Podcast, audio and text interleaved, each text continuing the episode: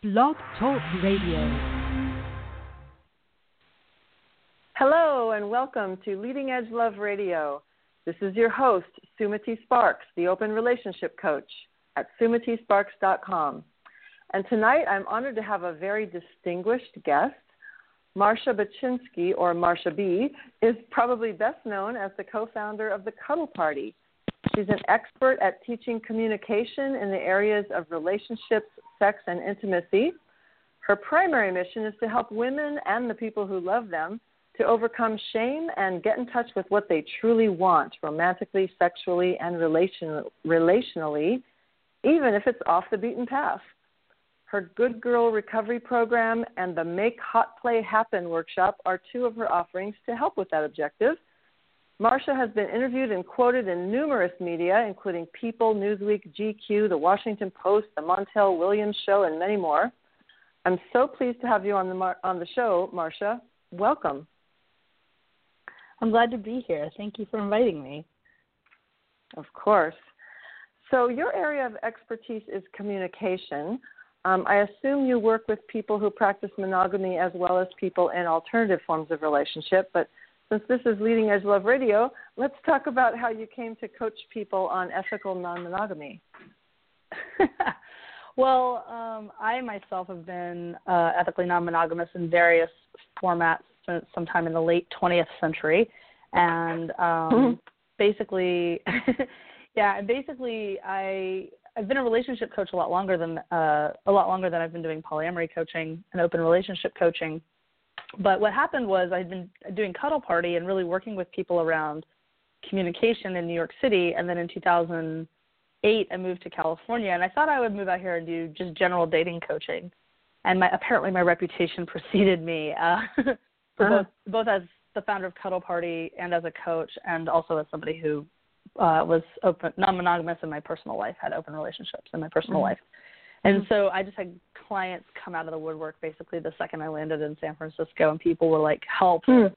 And I realized I landed in this this place of magic and wonder where there's a whole lot of uh, non-monogamous folks trying to figure it out and supporting one another and having all kinds of interesting adventures. And that was my introduction to the Bay Area. well, that makes sense. sounds like you landed in the right place.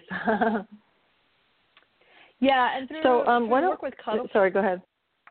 Oh, I was going to say through the work with Cuddle Party and through the other workshops I used to do in New York, um, I really got exposed to such a broad array of d- different challenges people were having, and so it was really great to land here and to sort of be able to take and synthesize everything that I had learned in New York and start applying it here.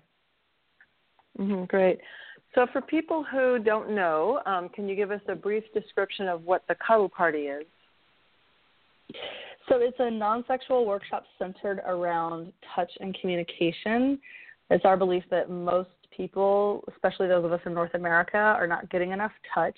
And the focus of the workshop is both to give people an opportunity to get touch, but more importantly, for them to learn the tools so that they can get that in their personal life. Being able to ask what they want, say yes say no, change their mind, and deal with their maybes because inevitably we come across circumstances where we're we're not sure what we want. Mhm.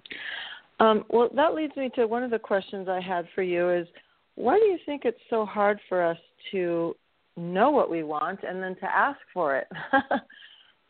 I get that question all the time and you know, I think there's a few pieces to why we don't know what we want and also to why we don't ask for it. So, first of all, you know, for a lot of us, we don't give ourselves permission and space to not know the answers. I think there's this belief that we should just know what we want, and if we don't know, then we don't we must not really want it.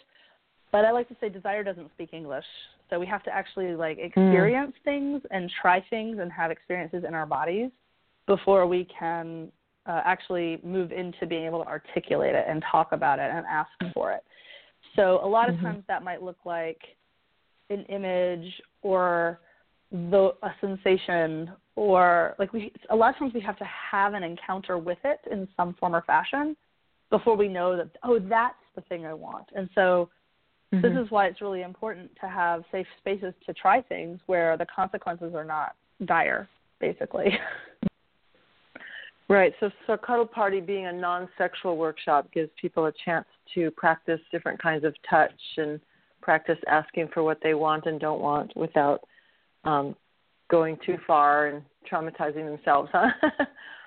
Absolutely. I mean, all the things that come up in our sex lives, all the things that come up when we're sad or lonely or vulnerable in some other way you know those those high stakes situations where it feels like there's something i want i have to ask for it and i don't know how to navigate the situation. Cuddle party provides a place to practice the skills. So how do i actually take the sensation in my body and put it into words? What do i do if somebody says no to me? What do i do if i have to say no to somebody else? What do i do if i get what i want? Like that even like learning mm-hmm. how to receive is a skill as well. Mhm yeah i've mentioned it a couple times on my prior episodes but um human awareness institute or HAI was very influential in my life um, as far as providing a laboratory for me to practice those kinds of interactions and um, there's definitely more sexuality in there than cuddle party so it, it definitely was edgy for me and gave me a lot of experiences with setting boundaries saying no um, asking for what I want and then negotiating something in the middle. So I, I would imagine you help people with that negotiation because what if something you want isn't what the other person wants to give you? Yeah, I mean, our desires, just because we have our desires doesn't mean we get everything that we want. Learning how to have resilience around rejection or not getting what we want, or and having creativity to find ways of getting the things we need and want uh, when it doesn't immediately seem available. I think that's one of the things I like about open relationships so much. It not it's not that I think everybody should be open, but I think that the skills that are involved in figuring out how to think about our relationships creatively, thinking about how to ask for what we want, such that the ask itself gets at the core thing and is not just a strategy for getting the thing we want. So a lot of us we ask for we say we're asking for what we want or what we need, but actually what we're doing is we're ask, we're saying the strategies that we're using to try to get those desires met uh, or fulfilled. And so, uh, I think one of the things I've really learned in my own personal practice of being non-monogamous is what's the thing underneath that's really the thing that matters, and learning to ask for that, and then be creative about how we get there. Mm-hmm. Right, and I like what you said, developing resiliency around rejection. How do you teach people resiliency around rejection? Well, the first thing is that a lot of times we we make no mean a lot of things that it doesn't mean. So we'll decide that mm-hmm if somebody says no to what I ask for, I'll decide that it means that I asked for the wrong thing, or I'm not the right kind of person, or I'm broken, or any of those things, which is a lot of baggage to put on a no, on one communication. Um, it's true that sometimes we're not a good fit for other people, but it doesn't mean that we're broken if that's the case.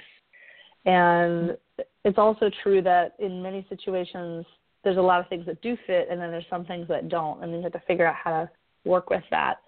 And you know when we swallow our needs and we swallow our wants um, it limits opportunities for intimacy with the other person. And so putting something out there and actually getting the no is a more it's certainly more vulnerable but it's also more intimate. And it creates space to um, assuming that the other person's not a jerk at least it creates opportunities mm-hmm. to at least be curious about one another and um, go, okay, well that that thing that you're expressing is you know not my thing, um, but I'm glad I know that about you. I feel closer to you. I can't do that for you. I can't give you that, but I'm glad that we are having this this intimacy by sharing.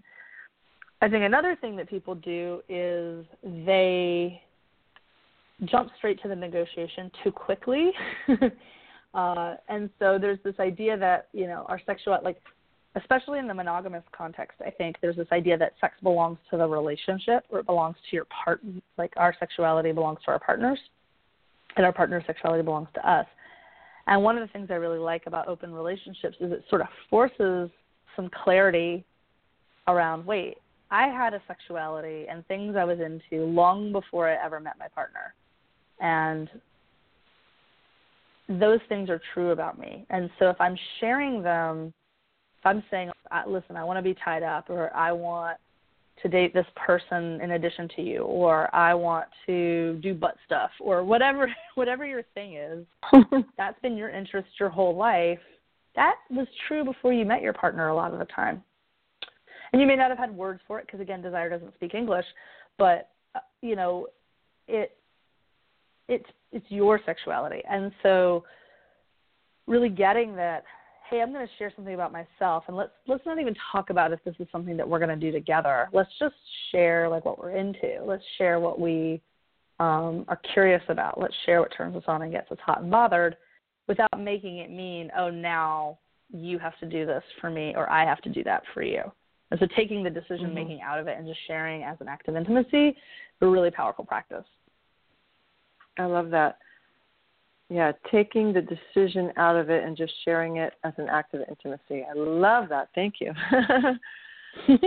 um, yeah, and being a, a polyamorous person um, gives me an opportunity to ask uh, ask people out or ask other people if they if they're interested in me. And as a woman, I didn't flex that muscle very much growing up, so um, definitely had a lot of fear of rejection and had to had to practice that. And another area I had to practice it in was um, personal ad dating, um, because there's you, you have to go through lots and lots of people usually to find someone you meet that you want to date, and so you have to tell them like I like you, but I'm not looking for a friend right now, and I don't feel enough romantic connection with you to continue you know a relationship so i'm just going to say goodbye and you know i had to practice doing that and i found that the men mm-hmm. really appreciated my honesty because so many women just ghost them and don't want to hurt their feelings and they just disappear so the men most of the men really appreciated my honesty and those that didn't well that just weeded them out anyway you know?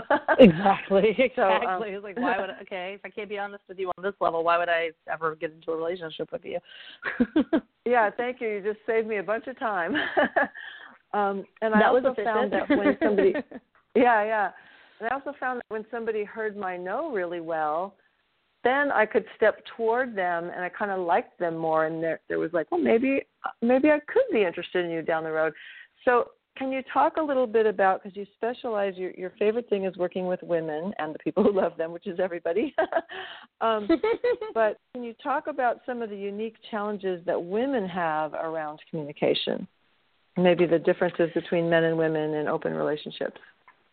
Yeah, so the first thing I want to say is that the the differences that I think a lot of people think are there between men and women in open relationships are often not the case. I mean, I I think that um, men and women deal up with uh, rejection. They are dealing with vulnerability. They're dealing with am I hot enough? They're dealing with um, am I desirable?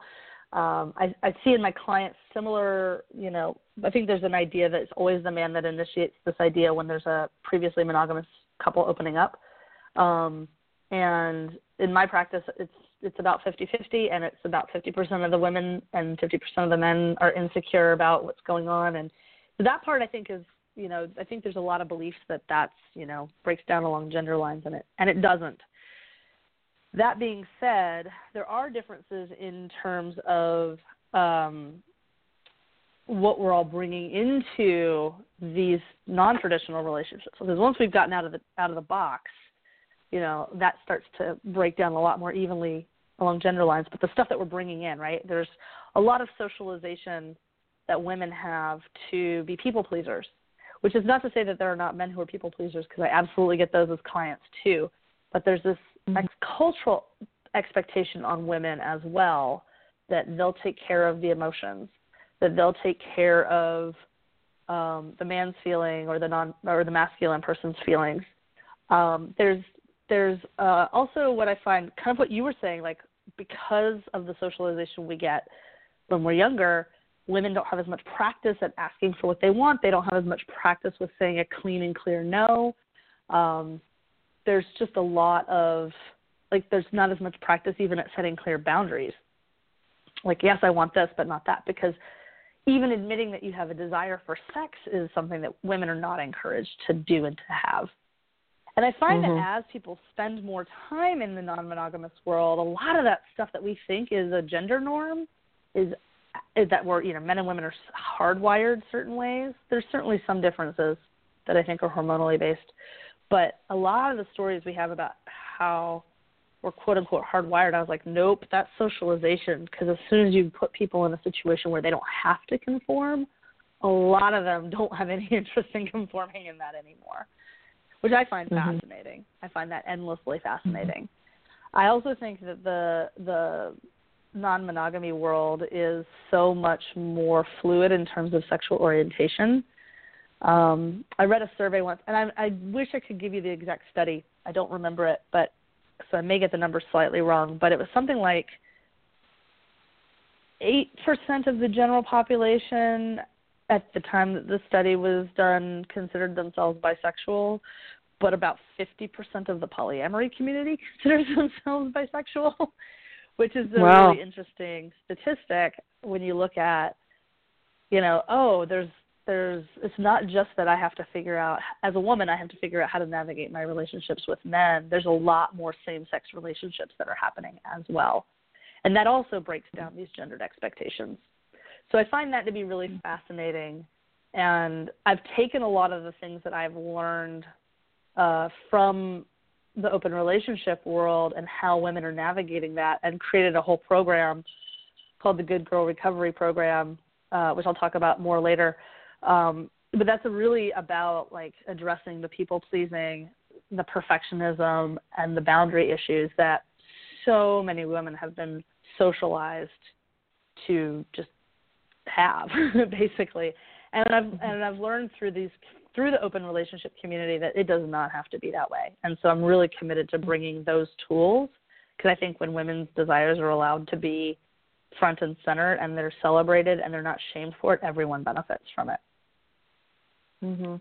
Yeah, I'm glad you brought up the bisexuality thing because that's that's what I've found too is when I want to explore my bi curiosity and maybe exploring playing with women a little bit more, just a lot more fears come up around asking and being the assertive person who tries to make something happen. It it really is a muscle that that we have to build. Um, and I've I've I've I just talked to a man recently who said he got so much rejection through school, middle school and high school, that he just stopped even trying and um, you know focused on other interests in his life.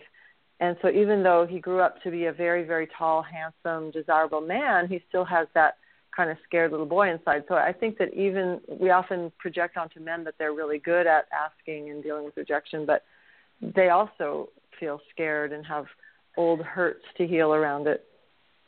Absolutely, absolutely. And I think it's really unfortunate too because I think those scripts of he's supposed to know and he's supposed to always take the lead are really toxic and something that I found over and over again with my clients is how many of the men that I work with are just so boxed in by those stories. Like I'm supposed to just know how to do this and I don't. What's wrong with me? And I'm like, nothing. These are skills you have to learn. They're skills that everyone has to learn. Mhm. Nobody's born knowing how to do this.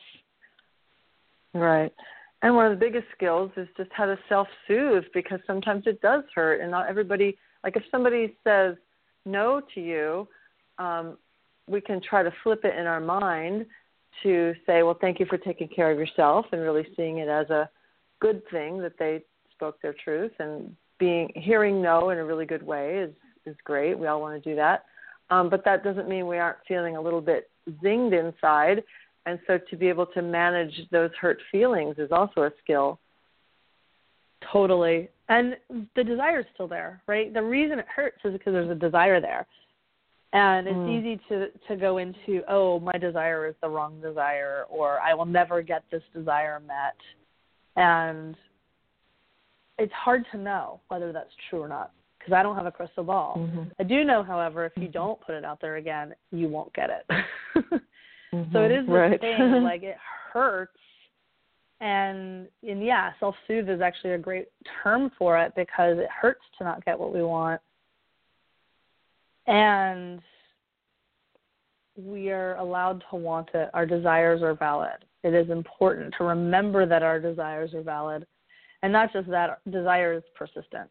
Like Dan Savage said a thing recently. Uh, we always think we're going to grow up and have sex, but in reality, sex has us. like the desire is going to have its way with us one way or another. right. um, so I, I noticed on your website that you um, you talk about pleasure, and I wanted to ask you while we're on the topic of gender, um, why is it hard for? Why do you think it's hard for women to give ourselves permission to experience pleasure? I think it's hard for everybody in our culture to give themselves permission to experience pleasure, and I think that the reason is that we're sort of expected to be sort of heads that float around unattached from our bodies. Uh, I blame mm-hmm. Descartes and his whole "I think, therefore I am" thing for this, but um, mm-hmm. I, I I do feel like uh, it's really hard for men and for women, but in different ways because again, the socialization is mm-hmm. different. Mm-hmm. I think we're really not encouraged to um, explore our sensuality, and by sensuality, I don't just mean sexuality. I literally mean like making ooh and ah noises when something feels good and like actually sort of mm. surrendering to pleasure. Like that is cut off for us, for most of us, by the time we're really little. We're taught to behave and not make weird noises and funny faces, right? And that carries over because when we're really enjoying ourselves, we make weird noises and funny faces. and so, on a very literal level, we don't allow ourselves pleasure. You know, we allow ourselves mm-hmm. fun but not pleasure. And fun is more a little bit more intellectual. It's a little bit more abstract. Pleasure is very sensual. It's very very mm-hmm. much based in the body. And it's super discouraged across the board. Um, and then you add on top of that the ways women are really discouraged from exploring their bodies, from having sexual desire, uh, from masturbating, you know, there's there's a lot of boys will be boys, and I I'm not saying there are not boys and men who have not been shamed for masturbating, and they absolutely are, uh, plenty of them. And I, I have a lot of clients who are dealing with that on the male side of things too. And culturally, there's still more permission for men than for women to explore their bodies. Mm-hmm. You know, mm-hmm. you know the whole like if she sleeps around, she's a slut. If he if he sleeps around, he's a stud. That kind of thing. Mm-hmm. So mm-hmm. it's there's some there's some big cultural problems we have around desire and around pleasure specifically, uh, and and something that I learned from my mentor Betty Martin um, is to pick up an object, lean back in your chair like you're really relaxed, and slow your hands down and stroke it. Close your eyes and stroke the object until you actually are feeling pleasure from it. Mm-hmm. And usually there's this phenomenon that happens where your parasympathetic nervous system kicks in. You get really relaxed. You might lose the ability to speak. It's like petting a cat. And some of it's mm-hmm. the cat, but you can do that with an object if you actually let yourself and your specifically your nervous system enjoy it enough. It's a pretty mm-hmm. remarkable exercise. I recommend trying it. Well, that's great. Thank you for that tip. I have a really nice water bottle here. I'll enjoy a little bit later. water bottles are fun. Pretty much anything but your phone will work. Our phones, I think, are just a little too. We're so used to holding them and and not feeling them. So we use our hands as tools, yeah. but you can also use them as as vectors for pleasure, and it's a different skill. right. Awesome. Okay, well, let's go back to the topic of open relationships. Um, what do you think are the most common reasons people choose to to be open? Um, it's interesting. I've noticed that it's it seems to have changed a lot. So I've been doing some kind of open relationship coaching since about 2005, and I started doing it in earnest when I moved here to California in 2008. So I've sort of seen the arc of the last 10, 12 years.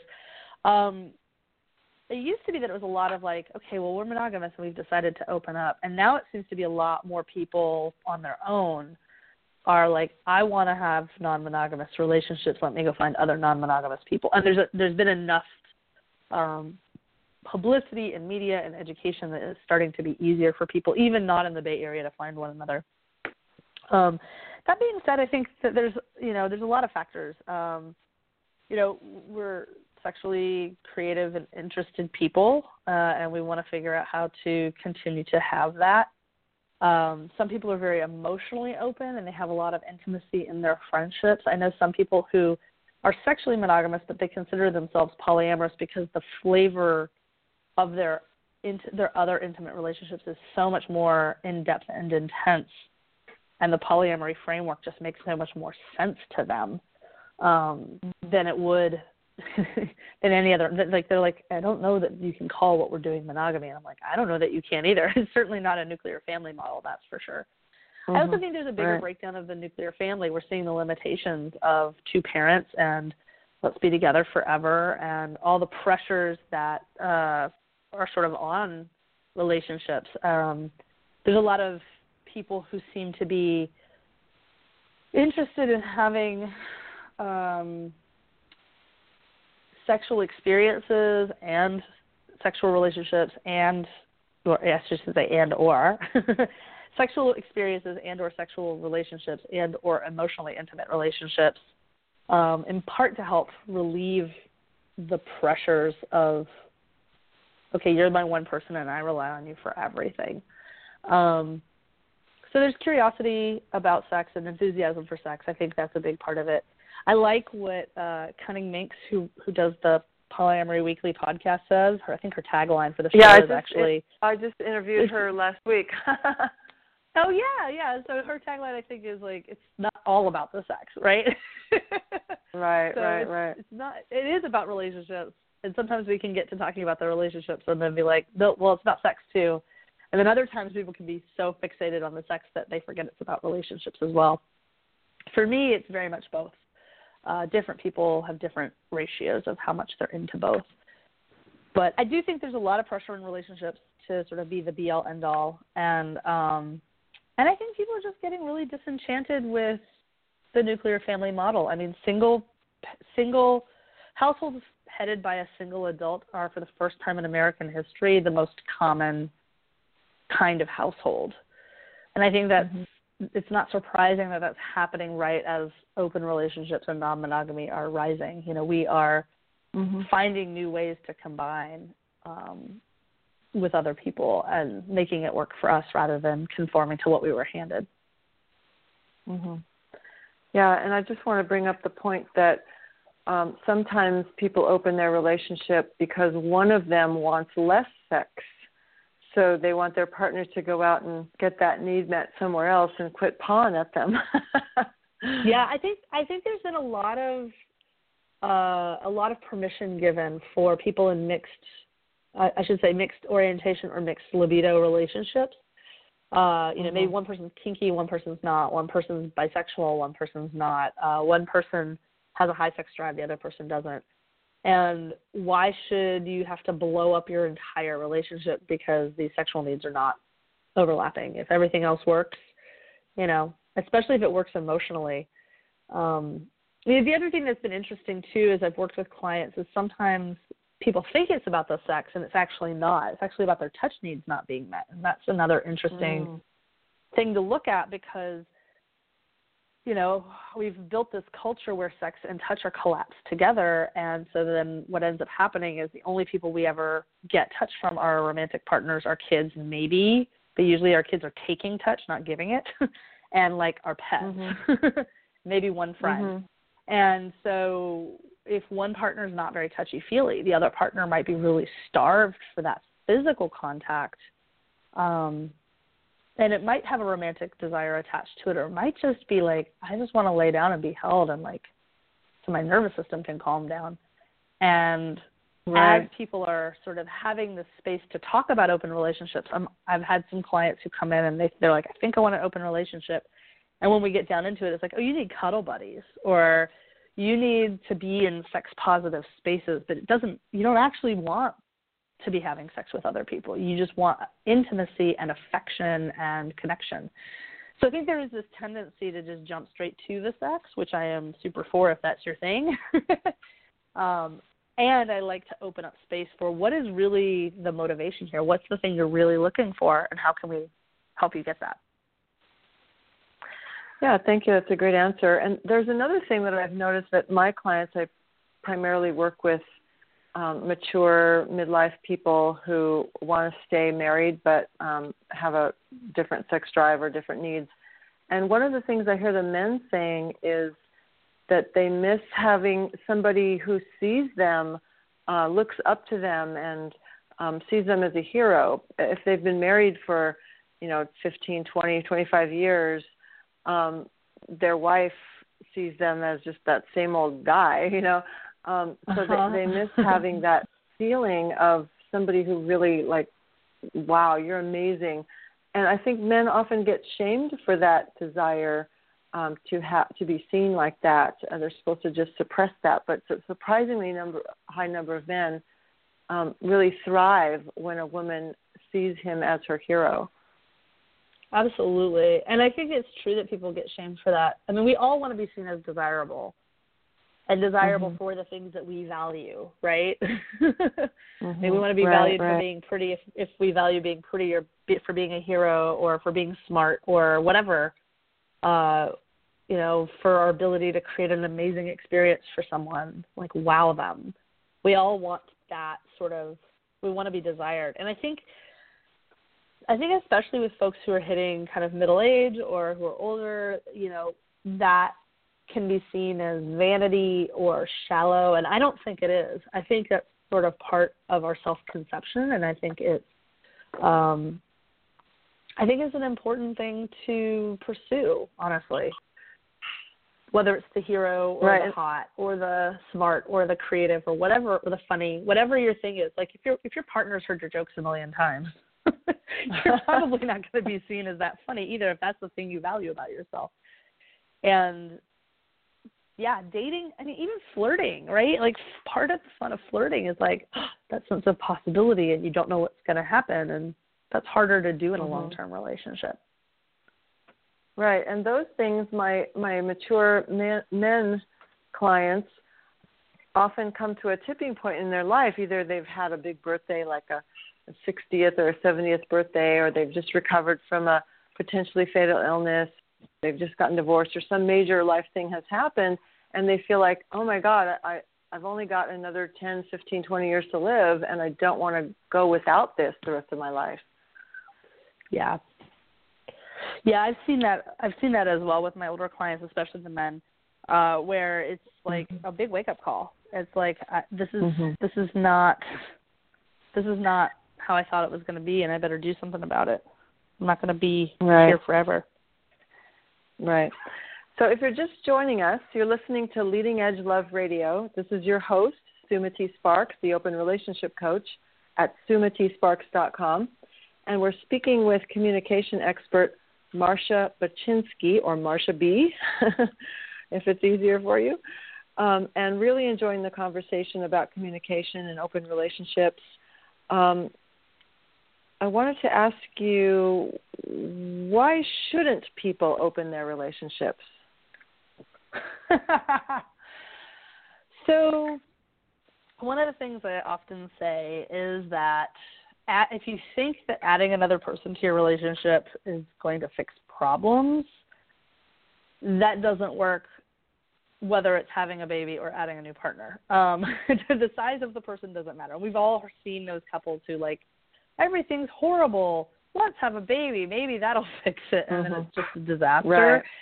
I think that's a mm-hmm. similar thing. If you're, you know, it's not your relationship doesn't have to be perfect if you want to open up, but having basic levels of respect and communication and care and curiosity, I think, is the other thing, are are necessary. Like I don't, I don't, even if I've been with you for 15 years, I don't actually know you.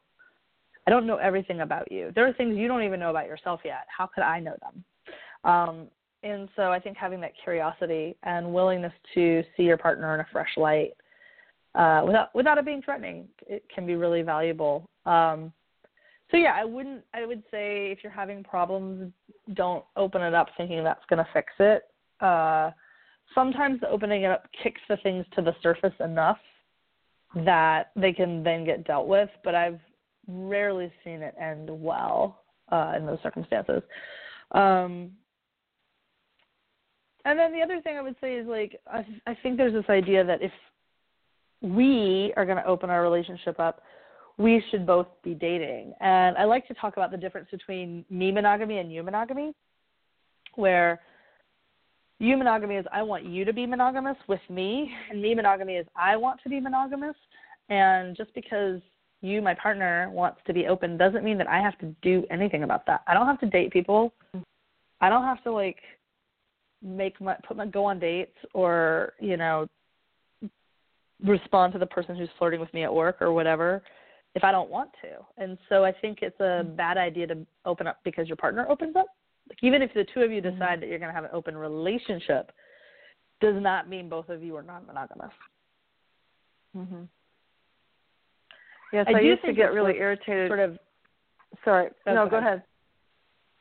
I was going to say I used to um, get irritated when I I was in a relationship with a man that was married, and um, I was trying to find other people to date, and it just seemed like I would date somebody, and after a month they'd run off into monogamy land, and so sometimes I just give up, and I wouldn't see anybody for a while, and my friends would go, "Are you being polyamorous these days?"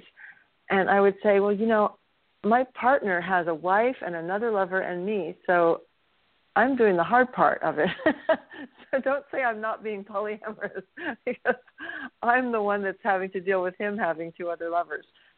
So um, it would irritate me when people would say that. I wanted some kind of brownie points for managing being in love with somebody who was also married and had another lover. yeah, yeah. it seems like it should work, right? right. Yeah. So if, I mean, there's if you are on the thing where we just don't know what our heart's going to want at any given time, and I do think that some people are more polyfidelitous, so they might have a partner and be dating around until they find the second person that they want to settle down with, and that can be really mm-hmm. confusing when that's not your style of poly, or if you're more on the mm-hmm the open relationship side of things, or if your style of poly is more, um, quite frankly, open, right? Because just be, I, I do want to make a clarification. There's this idea that open relationships and polyamorous relationships are the same thing, and they're mm-hmm. not. You can be in a non-monogamous relationship that is closed. There are lots of mm-hmm. closed mm-hmm. triads and closed quads around. Where it's like, okay, mm-hmm. we found our other person, we're done dating. And for some mm-hmm. people, they like being non-monogamous, but they hate dating. and mm-hmm. other people who are non-monogamous really like dating, and they really like new, new, new, new, new. Uh, but there are some people who are like, nope, I've got my two partners and I'm done.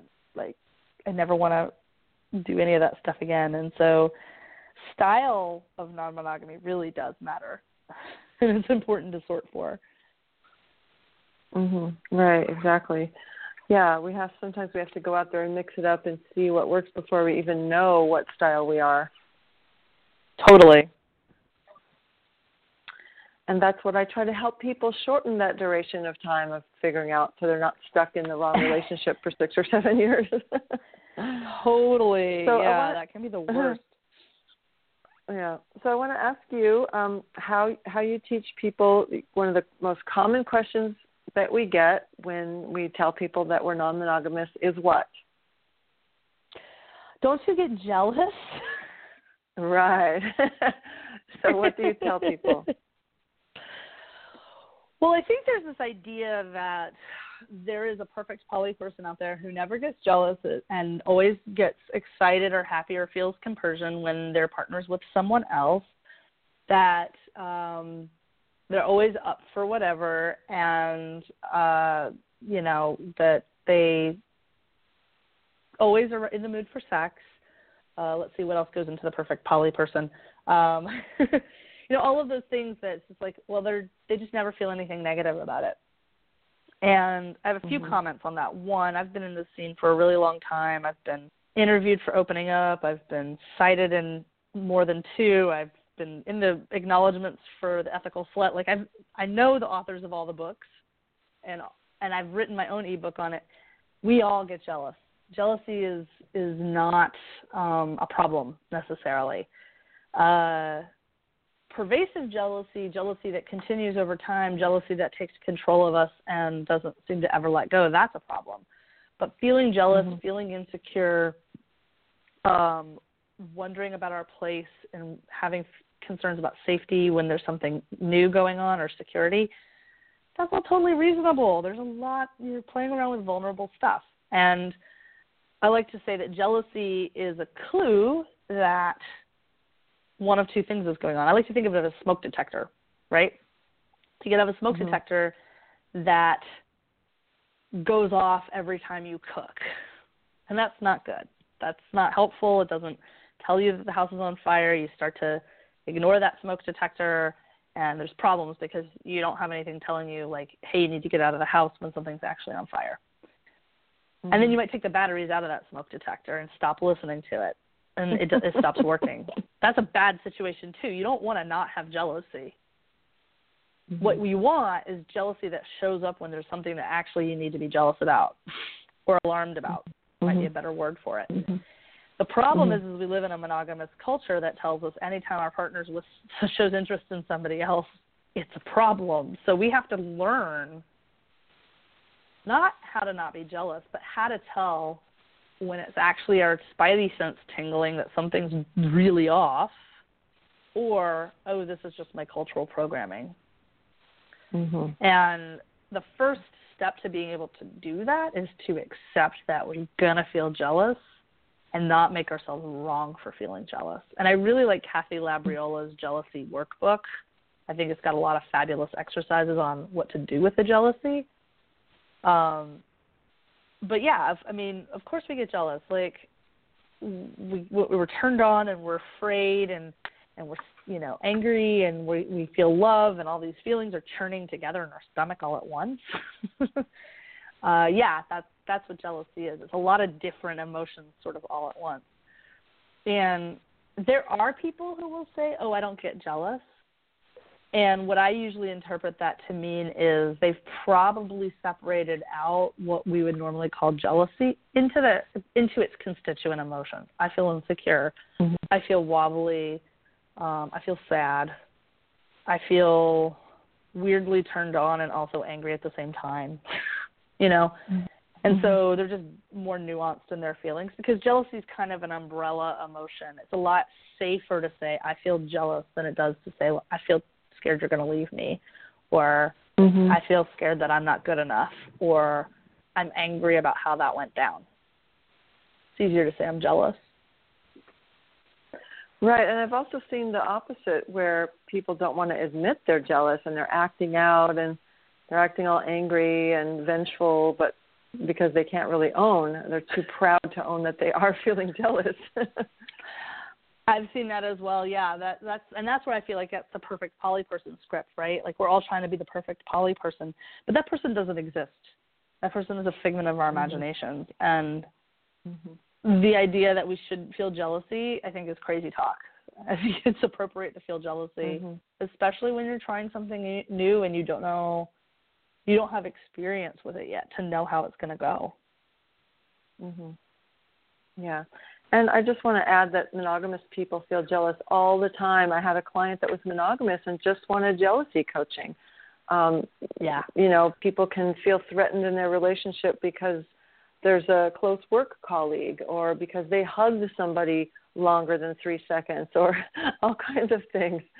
Right, totally, totally. So, my question for you is Do you think that compersion, first of all, define that for people that haven't heard that before, and then do you think it can be learned, and how would you teach it?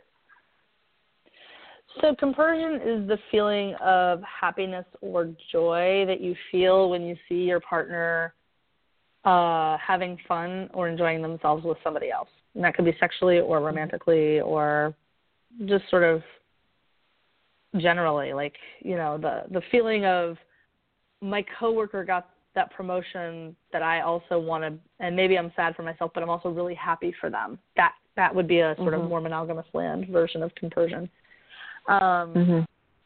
I think we already feel it I mean I think people do feel it in non-romantic contexts and so uh it's learning that I think we have to feel safe in order to feel compersion. And Mhm. until we undo this, until we get over our our toxic monogamy hangover uh, of like, oh, if they like somebody else, they can't like me, that kind of thing. Um, it's really hard to feel. That said, I am cautious against the idea that compersion is a goal. So what I mean by that is anytime we make feeling something a goal, we make other feelings wrong, and it's just a feeling. Hmm. And I remember talking to a client a while back, and he was just he he never felt compersion about his wife being with her boyfriend. He's like, I like him. I think it's fine. Sometimes I get wobbly, but I'm never excited about it. And I was like, Do you think you should be? He's like, Yeah, I should be feeling compersion. I said, Why? Like, you're not having a problem with it. And who told you that meh was not an acceptable reaction? And he was just like, a light bulb had just gone off, where I was just like, Oh, I could just be indifferent, and that's fine too. And I was like, Yes. You could just be like, I don't know, you're not that excited when your partner goes to work every day. I mean, maybe you're excited that they get bring a paycheck home. like you could just be like, "Oh, this is a thing that's happening in his or her life." Okay. And is it toxic for them? No. Is are they happy? Great. Awesome. Back to what I was doing. Like you don't have to feel compersion to be good at polyamory or or or even happy, you know? it's just like so I am I am sort of a little wary of the idea of I should feel compersion or something's wrong. It's just a mm-hmm. feeling that you might feel sometimes. Right, right. And I also notice that the more honest and vulnerable I am, the more my heart is open to something like compersion, uh, just from being, from kind of t- tearing down the walls around my heart and being real and being authentic to who I am and how I'm experiencing the moment, regardless of what that is, allows Mhm. me to be open to more love because I'm just open.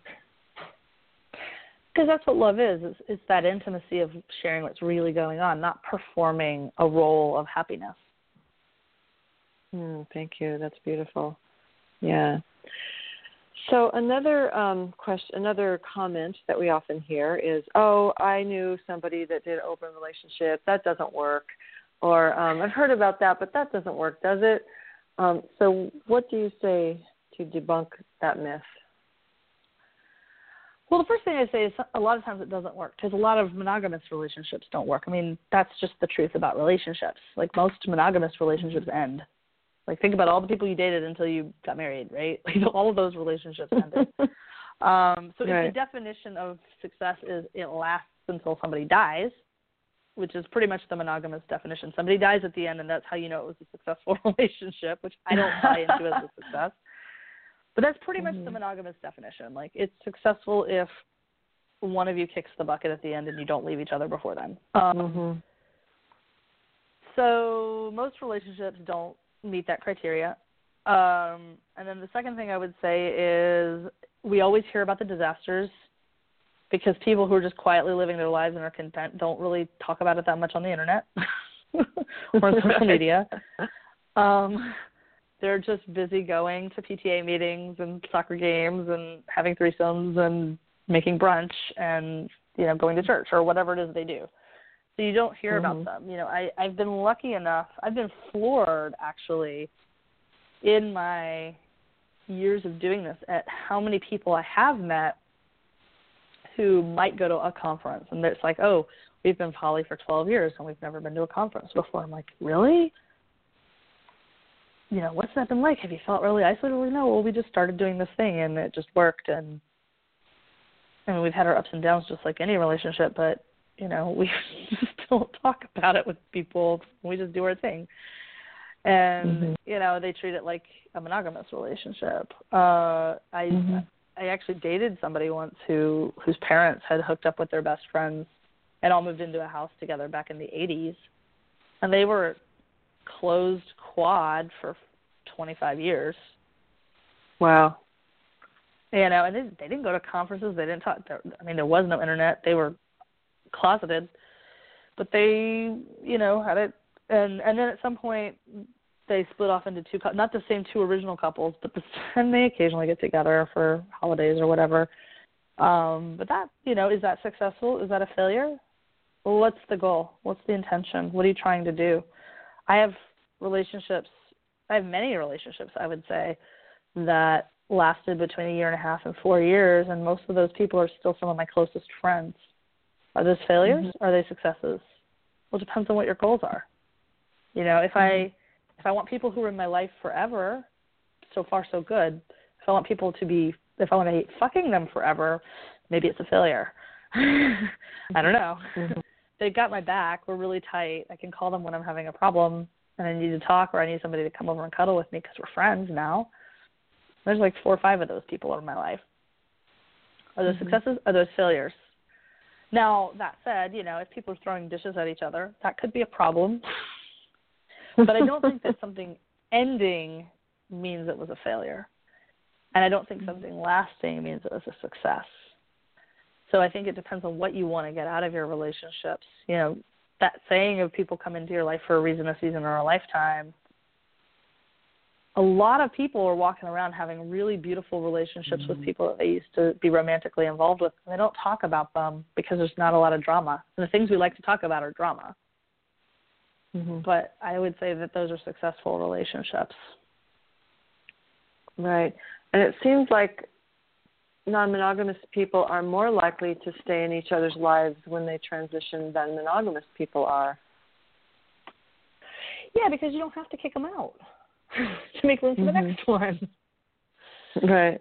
You know, when you can actually keep people when you're when you're selecting people based on uh the qualities that they have rather than are you going to be my only and my always forever um, you can kind of appreciate them for the strengths that they bring and uh and also sort of like lovingly be like wow that aspect of them is not for me but i'm not trying to be lovers with them and have a mortgage with them and raise children with them and you know grow old together so i don't have to deal with that part mhm so marcia can you talk about some of the past experiences you've had in your life um, maybe early on or not, where um, you know things didn't go so well. You were in a non-monogamous relationship, and things didn't go so well, but you learned a poignant lesson from it. So one of the people I was speaking of is my best friend, uh, who I dated in college, and we were like, I was sort of trying to figure out if I was gonna, if I was actually bisexual because that wasn't a thing in Georgia in the 90s it was just like, well, if you're interested in women, you must be a lesbian. I'm like, but I like boys too. uh, so I was trying to figure that out, and the person, the person I was dating at the time, was like, you know, maybe you should try dating some women. And I was like, okay. And it was very awkward. I went on a couple of dates. Nothing really happened, but that went well enough. And then we moved to New York City, and then uh and then Oh, I remember what it was. So then we decided that um we were really clear we weren't going to get married. We were really clear we loved each other, but we were clear like we weren't to get married. And that was the script we were supposed to follow, right? You go to college, you find somebody, you fall in love, then you get married. And I was like, I really love you and I want you in my life for a really long time and I don't think we should get married. And then we kind of sat around and we're like, does that mean we should break up? And sort of came to the conclusion that yes, we should break up, and then we sort of came to the conclusion that stopping sleeping together seemed dumb. so then, so then we, uh, I think I went on a couple of dates with a couple of guys, and and we had some moments of like ee freaking out, but we technically were broken up, so it was okay. Like you know, you make these arbitrary distinctions, like that means anything about your feelings. Um, mm-hmm. and and we we kind of made it work for like two and a half years, and then and then he started dating this woman, and he just was like, dated her and was just like, yeah. So and this is my friend Marcia, and we have sex sometimes, and like he just kind of went into it thinking that, that would be totally acceptable to her, and she freaked out. She had no context for any of this. and I have been dabbling around with like people kind of in the kink scene who are like sort of versed in polyamory a little bit. Like it didn't seem crazy, so I think he thought it was going to be the same experience for him, and it just super was not. Anyway, they ended up dating for like six years, and it was it ended up being a disaster for other reasons. But um, yeah, I think there's this sort of you want it to go well initially, but you can also get lulled into a false sense of security if it goes well at first. Uh, yeah. Because well, there I was, was really, a lot. I think we were both. said. Yeah, go ahead. There were there were a lot of a lot of nuggets in in your story as far as the arbitrary labels that we put on things, and and it just shows us that that we really can design the life and the relationships that we want now, and we're blessed to be living in a location and a time where we can do that. Um, I, I do want to acknowledge that we're about out of time, and I want to. The time just flew. It was so wonderful speaking with you, oh, Marcia. so great. And um, yeah, and I want to give you time to tell people how they can reach you. Um, can talk a little bit more about your upcoming workshops, and I believe you also have a a gift or an offer for our listeners. So take it I from do. here. I have a lot of great stuff. Uh, so you can find me online at askingforwhatyouwant.com or on social media. Instagram. I'm very active on Instagram. Ask Marcia B. Um, M A R C I A letter B, and um, so that Instagram and uh, askingforwhatyouwant.com. Uh, I teach a weekend intensive with Midori called Make Hot Play Happen. Our next one is in New York City in October. So you can go to makehotplayhappen.com or just go. Everything's on askingforwhatyouwant.com. So you can go there as well. Mm-hmm. And then Mm-hmm. uh, I have a I have a free ebook if people would like to download that called Good Girl Gone Bad, and it's about the clues that keep you uh, clues clues that the good girl is keeping you kind of tightly bound into this perfectionism, people pleasing, and not setting boundaries thing, and what to do about it. So you can go to goodgirlrecovery.com and download that for free. Uh, guys, feel free to Oh, download fabulous. it as well. You'll hear about uh, different things for that program if you download that. I'll be teaching that again in October. It's going to be a six week course starting in October. So um, you can check that out there. And uh, yeah, come find me on Instagram. Come find me on Twitter, same handle, Ask Marcia B, or sign up for my newsletter on either site. And uh, there's a lot of other stuff. You can check my events calendar for. I'm doing several events in the Bay Area in August. Uh, got a cuddle party coming up in September. So there's a lot of stuff you can find me and meet me in person if you want. Great. Okay, Marcia. Well, thank you so much for being on the show, and thank you for the work that you do. You really are making the world a better place, and it was just Thank delightful you. to speak with you. hmm Yeah, this was wonderful. Okay, this well- was really great. Okay, good. We'll talk to you soon. All right, take care. Bye bye.